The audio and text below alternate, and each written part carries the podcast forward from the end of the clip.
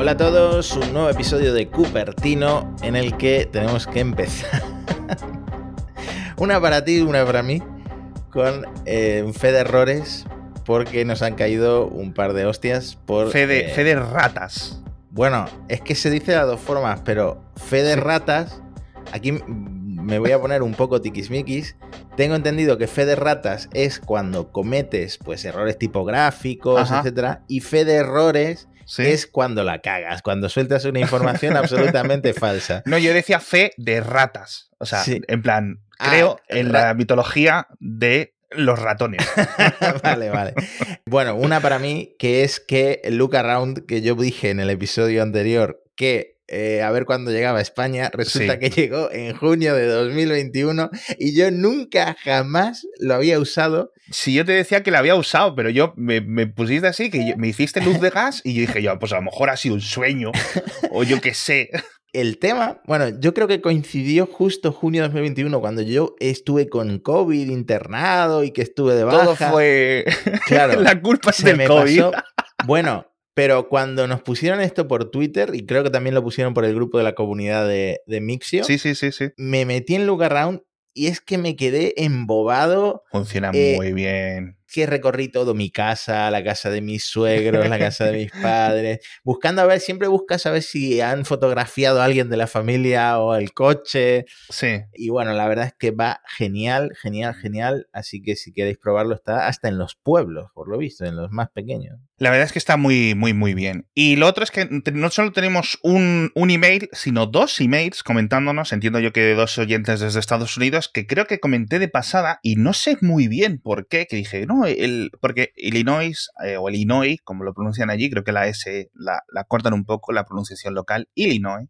Había abierto una investigación, no recuerdo ahora mismo, ¿no? Para las prácticas monopolísticas, tanto de Apple como de otras compañías, etcétera, y estábamos un poco ojo a visor con lo que estaba ocurriendo. Y yo no sé si dije que era como un estado pequeño o algo así. Sí, no sé si dijiste que tenía mm, poca población que tenía poco PIB. Y yo pensé, un momento, ¿en Illinois no estaba Chicago?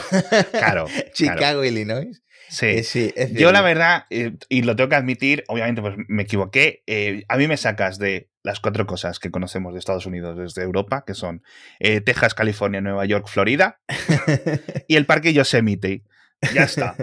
Y sí es cierto que yo siempre he tenido mucha confusión entre lo de Wisconsin, Michigan, Illinois, toda esa zona de ahí que me parece todo como lo mismo, ¿sabes? Nunca sé muy bien qué es Michigan, qué es Chicago. ¿Por qué Chicago no está en Michigan si se parecen tanto los nombres? Y si está el lago allí, ¿no? Es que no tiene sentido. En fin, pero sí, es cierto, como casi 13 millones de, de habitantes y creo que nos dijeron eh, que era como el quinto estado más poblado de Estados Unidos o algo así. La verdad que obviamente pues eh, mucho respeto, no solo por el, por el estado, sino por las normas, porque fue el propio estado de Illinois el que a Facebook le aplicó una de las, las multas más dolorosas a nivel de privacidad en la propia Estados Unidos, es decir, actuando de forma independiente al gobierno federal eh, así que tienen relativamente experiencia en la legislación y en la adaptación y en la burocracia tecnológica. Así que, dejando atrás estos dos, estos dos temas, podemos ir al siguiente. Y es que, por fin, parece que tenemos nombre confirmado, el Reality Ops, ¿no? Súper confirmado. Y quiero, por favor, titular este episodio con una cosa que dejó colgada eh, Gustavo Fontana, un oyente, en Twitter, porque dijo real y tíos. Es decir, en vez de reality OS, real y tíos. Te Es decir, tienen es- pillado el sentido del humor perfectamente. ¿eh? Totalmente, Te tienen caladísimo. Dice, dice, esto es mejor que guachos. Es decir, claro, guachos en vez de guachoes, guachos. Los guachos, los chavales. Perfecto. Le voy a llamar real y tíos siempre. Porque esto ya, esto ya está confirmadísimo, este nombre. Yo esto empecé viéndolo en Twitter porque el autocorrector de iOS, cuando tú ponías realityos todo junto, te lo sacaba como estilizado con. OS en mayúscula. Y con la R minúscula Sí, y no sé qué. entonces yo Ay, dije, a ver, esto puede ser una pista, pero también puede ser que la gente se lo haya añadido al diccionario, lo que sea. Y luego resulta que no, que Apple lo filtró sí, sí. en un cómic de Git. Sí, a ver, porque esto es complicado, porque me, me costó un poco entenderlo. Es decir, Ajá. vamos a explicar un poco qué es Git, vamos a explicar un poco cómo llegó esto al público general. Cuando tú estás desarrollando un software, obviamente, pues los trabajadores tienen que estar trabajando cada uno en sus partes del código, unos con los archivos, unas funciones, etcétera, otros con otro. Para tener un todo un poco más o menos organizado, se, se usa un software de colaboración y de mantenimiento, de versionado, que se le dice que es el más popular ahora mismo, es Git. GIT, desarrollado por Linus Torvalds y el equipo de Git. Linus Torvalds, obviamente, creador además de Linux. Es decir, son sus dos grandes aportaciones a la historia de la, de la humanidad, que no son pocas. La verdad es que un, poco, poco impacto ha tenido más que tanto Linux como Git. Entonces, Apple usa Git internamente, obviamente, para un montón de proyectos y hay algunas cosas que las publican, las hacen código abierto, algunas eh, funciones, etc. Con lo cual, obviamente, pues hay muchas personas revisando, oye, pues vamos a ver qué es lo que se actualiza, qué versiones, qué cambios se van añadiendo, etcétera. Git es un sistema completamente distribuido, pero tiene sus funciones. Entonces, cuando, digamos, te vas a tu casa o quieres salvar el, trabajo del día o quieres lanzar una versión o ir manteniendo una nueva función que has añadido, pues haces lo que se denomina un commit. Un commit es, digamos, ok, he desarrollado esto, eh, hago aquí como una muesca. Es decir, hasta aquí ya hemos implementado el botón que hace no sé qué y lo eh, ya puedes hacer lo que quieras tú. Digamos con esa información para tener todo ese histórico de versionado, poder mover el código fuente, etc. Entonces, en uno de los commits que se llegó a, creo que fue a GitHub, en el hmm. GitHub de Apple, la página oficial de Apple, en la que tiene Apple sus diferentes repositorios de código abierto, en una de las líneas ponía la típica declaración si el sistema operativo o el sistema operativo objetivo es Reality OS, hace esto y si no es ese, haz otra cosa. Con lo cual ahí quedó claramente que había algo a nivel interno que Apple considera Reality OS. Esto, que es de por sí importante, empezó a moverse mucho. Segundos, casi minutos después, ese commit ya no estaba. Mm. No porque se hubiera eh, eliminado, sino porque se sobreescribe, que es una de las funciones de Git. Con lo cual tú entrabas otra vez, que es lo que hice yo, yo fui a ese repositorio, a ese commit, y yo no lo veía. Y yo dije, esto es típico. Eh, que alguien ha hecho un pantallazo falso. Estos días se está jugando mucho con GitHub porque, dependiendo cómo configures la URL, puedes hacer diferentes cosas y parecer que un commit dice cosas que no son, ¿no? Por ejemplo, se ha utilizado para intentar poner, por ejemplo, que el propio Linus Torvalds, en uno de los últimos commits del propio kernel de Linux, había declarado que él era Satoshi Nakamoto, el creador de Bitcoin. En un comentario, digamos, él lo había dejado ahí, ¿no? Obviamente es mentira, era simplemente la gente haciendo, no es un bug de GitHub, pero es una cosa rara, es una función rara que tiene GitHub. Entonces yo pensaba que era esto, pensaba que era gente añadiendo código y poniéndolo, modificándolo para, puntos mágicos en Internet y luego la prensa tecnológica que no tenía mm, mayor conocimiento, por decirlo así, decir, oye, pues mira, he, he, leído esto en Twitter, pues lo publico. Pero no, resulta que efectivamente eso estuvo y si mirabas rápidamente pasaron las arañas los indexadores de archive.org y escanearon una copia de ese repositorio, con lo cual en los servidores de archive.org se podía ver ese commit antes de ser cambiado rápidamente por Apple. Y ahí efectivamente aparece real y tíos. Están real como tus tíos y como los míos. por si quedaba alguien que todavía pensaba que Apple no iba a presentar gafas de ningún tipo, que yo no sé si quedaba alguien, ¿eh? No, la verdad es que es, es interesante, es súper es, interesante y yo creo que ya la única pregunta es, o sea, el, obviamente las funciones, el software, el cómo va a ser el aspecto, pero dos grandes dudas tenemos ahora mismo. Fecha, que ahora hablaremos un poco de rumores, y precio ese precio que hemos comentado en algunas ocasiones, que si esos 3.000 dólares que dijo Mark Gurman, que luego dijo como de 2.000 y pico, que no sé qué, que Apple en alguna ocasión habían dicho internamente, comentarios que luego llegaron también a la prensa de esperamos vender unas poquitas unidades por tienda y por día. Es decir, no es algo como los iPhone que te hacen colas para comprarlo por las noches y vendes millones al. Es que me parece tan raro eso porque si realmente quieren meterse en una nueva categoría de producto, lo, más Apple sería intentar petarlo, ¿no? Es que me parece súper raro. Hombre, yo no digo que no, pero a, día de hoy la tecnología y Apple hace cosas que, siempre están un poco pues, o por encima de los competidores o distintas, en otras ocasiones también un poco más eh, peor, etcétera, pero normalmente siempre por encima. Yo veo cómo está el estado de la tecnología, las HoloLens 2 que van a llegar a el, perdón, las HoloLens 3 que andaban ahí con el, con el que sí, que no, que no, que sí, con los rumores, las próximas generación de las Oculus o de la hora que las llevan las MetaQuest, todo el software que está haciendo la gente de Qualcomm, bueno, software, el hardware, lo que está haciendo Magic Leap, etcétera, y son cosas que cuestan muchísimo dinero, es decir, son cosas profesionales y son de desarrollo profesional.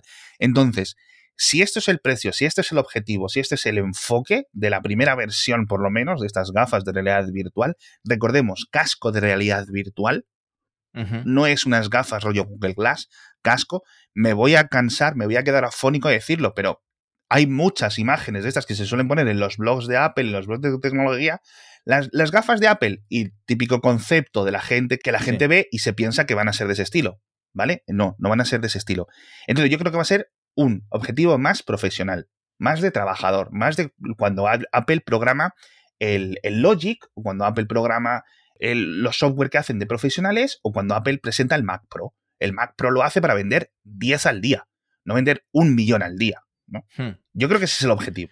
Bueno, yo creo que va a ser la WWDC más interesante en uh. años. Llevamos dos años de unas WWDC que no nos las creemos de lo interesantes que son. ¿eh? La verdad es que es súper guays. Sí, pero esto es, tan nuevo y tan eh, tangencial y, diferente a Apple que hmm. tengo mucha curiosidad. Aunque hmm. ya te digo que desde que están los rumores de que van a ser unos cascos de realidad virtual, sí que estoy un poco decepcionado porque a mí me hubiera gustado que Apple hiciera unas gafas de realidad aumentada con una interfaz sencilla, pero que tuviera sentido y que aquello que intentó hacer Google, que le salió fatal, eh, de repente Apple consiga que funcione, porque yo ya llevo gafas, tú ya llevas gafas, pues tener unas gafas inteligentes con sentido, la verdad es que me apetecería. ¿Te imaginas que nos operamos ahora? Yo, pues siempre, estos días, justo, mira, por comentar un poco de off topic, está mucho en mi mente el tema de hacerme la operación de láser, el hmm. LASIK, para quitarme la miopía, porque tengo una miopía simple, sería una operación sencilla, tal, mucha gente me la recomienda, tal.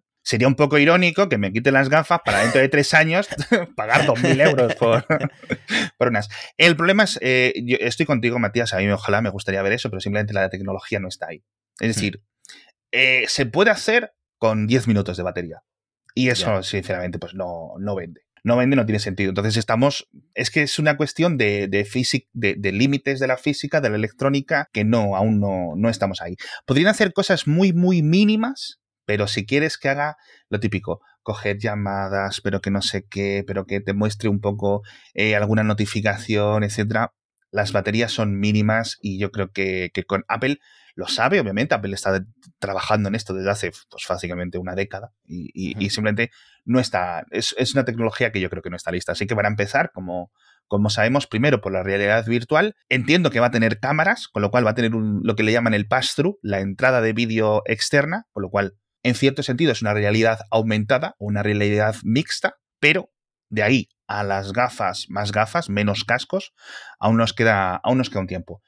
Eh, por cierto, está, yo te dije que yo esperaba firmemente que salieran en 2022 y justo ahora Mark Gurman, en el último tirón de rumores, andaban comentando por ahí que bueno, sí, 2023 a lo mejor, que puede haber retrasos, el tema de los componentes ya sabemos que nadie, nadie se escapa a todas estas cositas. A ver, algo para desarrolladores tienen que presentar en la WWDC. Algo en una vitrina, como han hecho con otros productos, pero algo de hardware deberían mostrar. Eh, sí, o que se utilicen los propios iPhone, es decir, que sea el propio iPhone el que utilices como plataforma de desarrollo para imaginarte cómo va a ser. ¿no? Y, y, tú vas viendo un poco cómo va a ser luego la función dentro de las gafas, para que cuando eso llegue al mercado haya aplicaciones, haya cosas, ¿no? Entonces, a lo mejor sí lo enseñan, como ha ocurrido en el pasado. Desde que enseñan el iPhone hasta que salió a la venta fueron seis meses y pico. Desde que enseñaron el Apple Watch hasta la venta también pasó un tiempo. Y el coche, bueno, pues, ahí está. Y con las gafas, pues eh, una de las posibilidades es que sea eso. No es en plan como con un iPhone en la, en la situación actual te lo presentamos, mañana a las 9 de la noche, en la mañana están las tiendas. No, eso no se puede, no se puede hacer. Por cierto, voy a hacer el patrocinador y luego me cuentas el resto de rumores porque te veo que estás decepcionado. Venga. Y te, voy a dar una, te voy a dar una buena noticia con nuestro patrocinador, que son la gente de Citroën. Matías ni yo tenemos un coche eléctrico. Tenemos, Matías y yo y todos los oyentes, hasta el 20 de febrero para pasarnos por los concesionarios de Citroën o en citroen.es o nos acercamos físicamente o en el enlace de las notas del episodio y mirar todas las ofertas excepcionales que tiene Citroën con su gama de coches eléctricos, que tiene un montón. Tienen los Citroën AMI, preciosos, bonitos, increíbles. Para ciudad, perfectos. Tienen los Citroën EC4. Es un coche increíble, bonito para familias, para solteros, para todo el mundo. Fabricado en España, 100% eléctrico, bonito, funciona muy muy muy bien y es un precio increíble. Y luego tienen la Jumpy eléctrica, 100% eléctrica, que por ejemplo si eres transportista en las ciudades te va a venir muy bien, y luego la Berlingo también 100% eléctrica, tanto de transporte como de monovolumen para las familias, etc. Son un montón de modelos muy buenos y durante los business ideas de Citroën tienen todas estas condiciones especiales de financiación, de renting, así que os acercáis y os aprovecháis porque la verdad es que el, día 21 ya no van a estar, así que tenéis hasta el día 20 para acercaros. Citroën.es, enlace en las notas del episodio o os acercáis directamente a un concesionario y os lo explican y os los enseñan todos. ¿Qué te pasa, Matías, hijo mío? Pues que no parece que vaya a salir el MacBook Air en el evento este del 8 de marzo. No. Yo estoy esperando como agua de mayo ese MacBook Air. Mi MacBook es que ya ni el cargador funciona. El cargador se ha roto ya por enésima vez.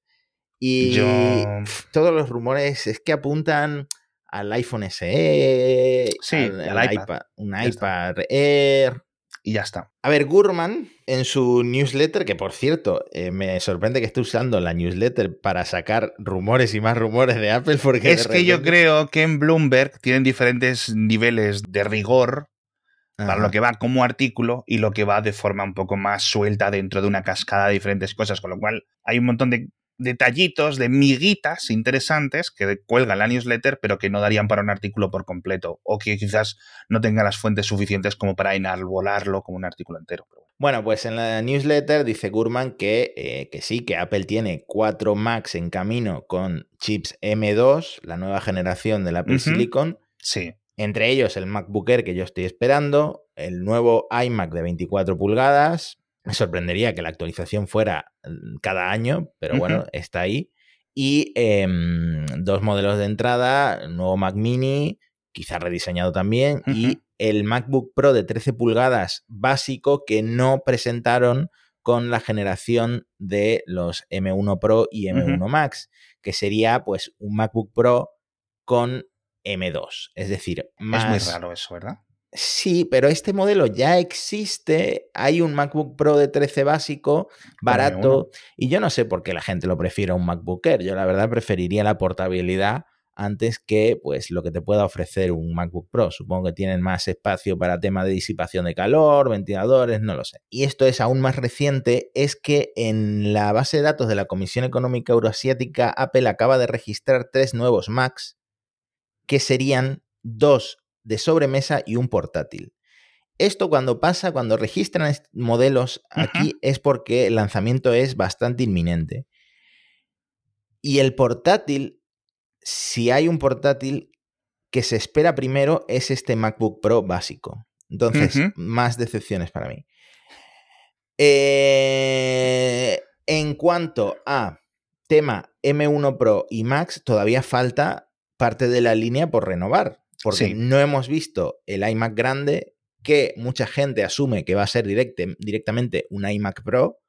Otra mala noticia para mí, porque cuando actualice mi iMac de 27 pulgadas, voy a pasar a un iMac Pro que imagino que el apellido Pro lleva incorporado un precio alto, ¿no? Porque el, iMac Pro actual es un equipo muy, muy caro, que a mí no me vale la pena, por ejemplo. El Mac Pro con Apple Silicon que todavía no hemos visto y que me causa muchísima curiosidad de cómo va a ser en formato de forma, si van a mantener una, torre o no. Sí, la expansión, es decir, cómo vamos a poder ver ese primer ordenador modular en cierto sentido con, esta generación nueva de Apple Silicon, pero y, que comentamos en el pasado que podría ser un M1 Duo, un M1 Quad, un M1, etcétera. Es decir, hmm. que crezca más allá de donde ha llegado el M1 Max, pero siempre en principio, dentro de la primera generación de Apple Silicon. Claro, o sea, y esto a finales de año, o sea que los M1 Pro y Max durarían desde el año pasado hasta finales de este año. O sea que no veríamos los M2 Pro, me imagino que hasta el año que viene. Eso es. Obviamente, un M1 Max es, va a ser mucho más potente, un M1 Pro va a ser mucho más potente que un M2. El M2 simplemente es una parte, es decir, un Pro es como dos M1s y un Max es como cuatro M1s, por simplificarlo mucho. Entonces, Apple ha encontrado ese diseño, en cierto sentido, modular de su propia arquitectura. No todo crece, no todo se multiplica por dos o por cuatro, etcétera, pero ha encontrado una función relativamente sencilla de escalar los diseños de CPU, de GPU, compartido a la memoria, etcétera. Hmm. Entonces, obviamente, a, lo mejor hay algunas funciones de núcleo individual, por decirlo así, que sí son más eficientes o más rápidas en un M2 que en un M1 Max, un M1 Quad, pero en general un M1 Quad, un M1 Duo, un M1 Max, etcétera, siempre va a tener una capacidad de potencia, una capacidad de bataje, una capacidad de multihilo, etcétera, a años luz. Con lo cual, bueno, y esto yo creo que complica un poco el catálogo, la línea de ordenadores de Apple, porque eh, tú te puedes comprar un M2 cuando salga, sí. sabiendo que un M1 Pro va a ser más potente.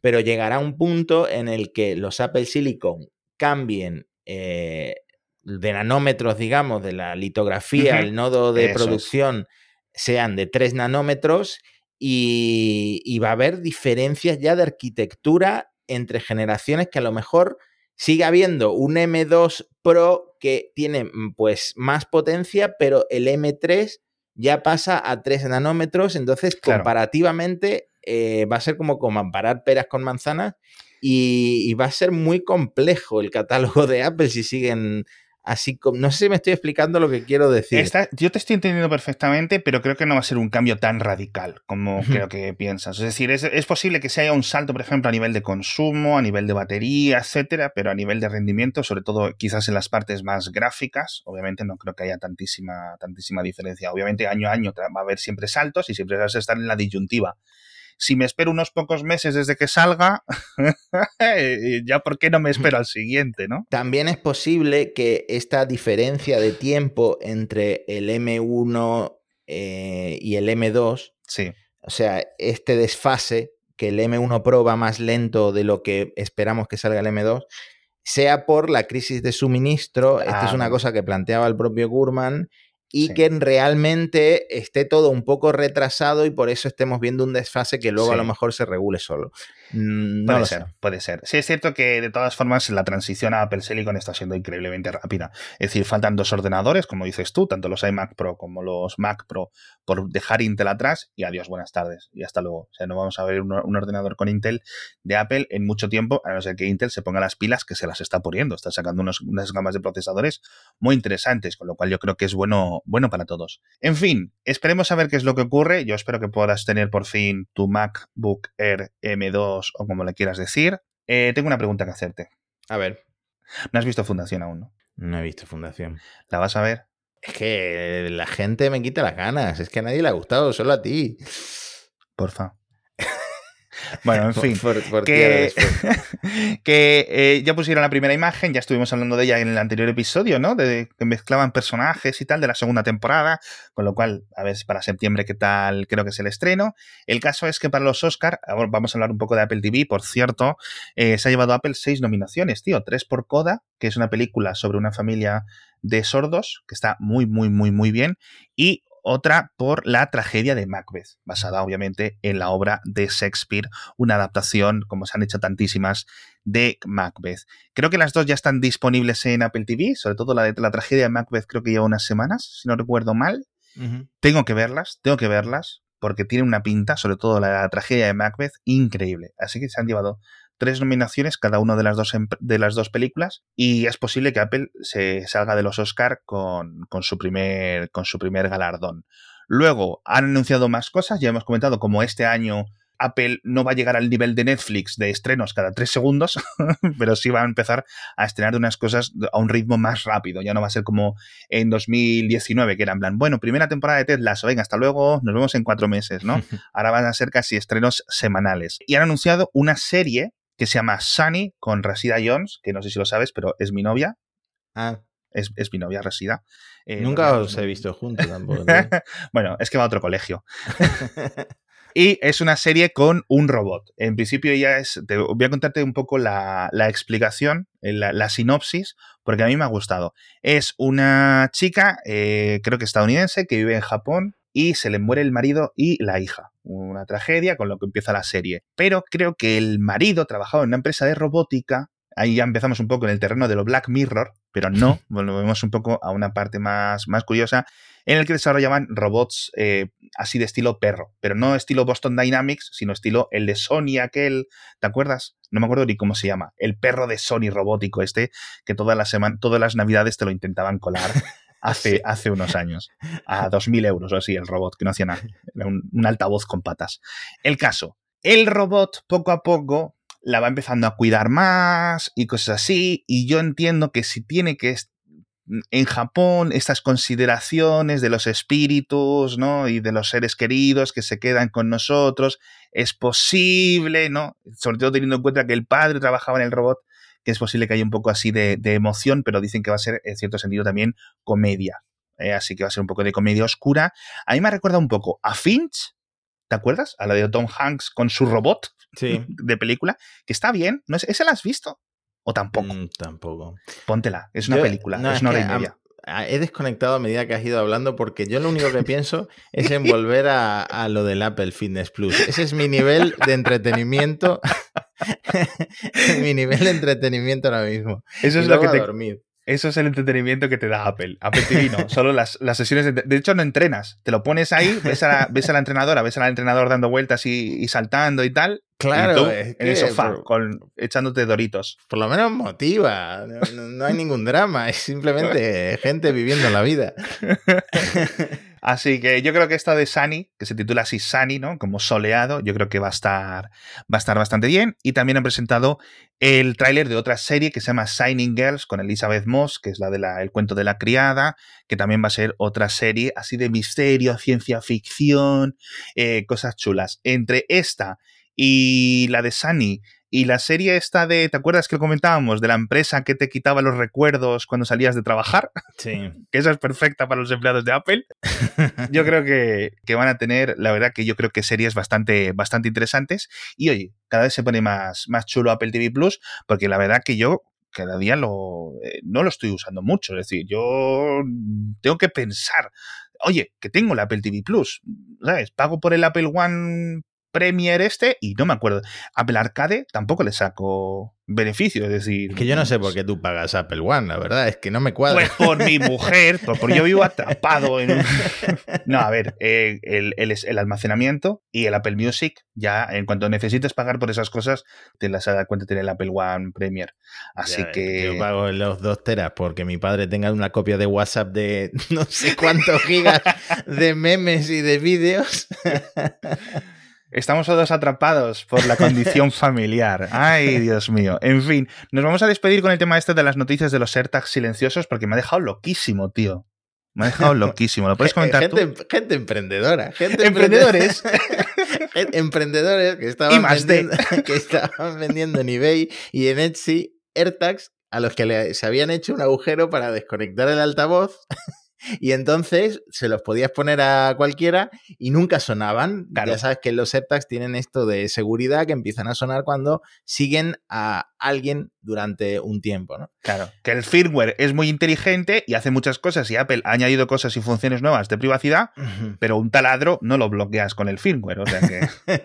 bueno, parece que han desaparecido estas cosas de la venta, así que uh -huh. no sabemos qué alcance habrán tenido. Sí, yo imagino que se moverán, perdón por cortarte otra vez, uh -huh. se moverán a los mercados negros y cosas así un poquito, pero bueno. Bueno, bueno, ahora supongo que los pervertidos ya saben que pueden hacerles orificios a los AirTags.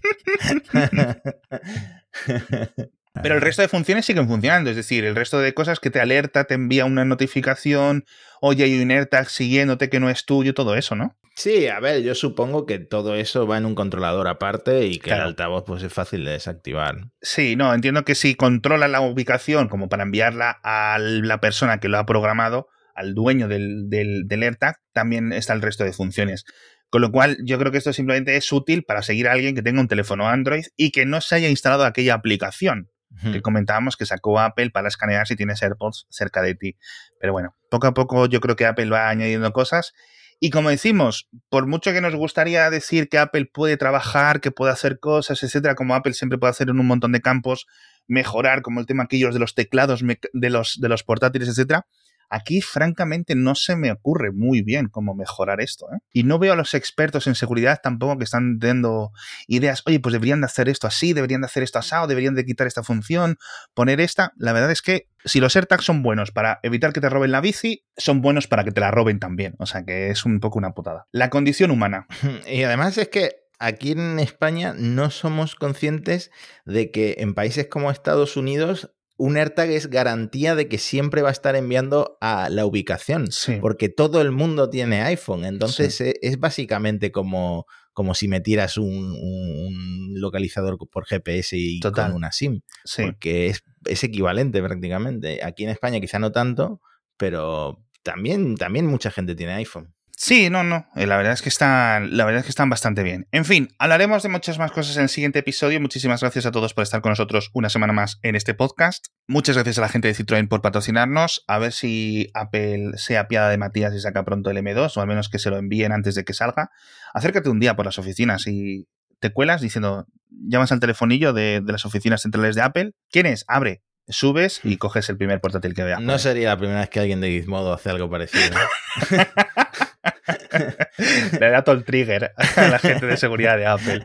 En fin, muchísimas gracias a todos por estar con nosotros una semana más en este podcast eh, y nos vemos la semana que viene con más cositas sobre Apple aquí en Cupertino. Hasta pronto.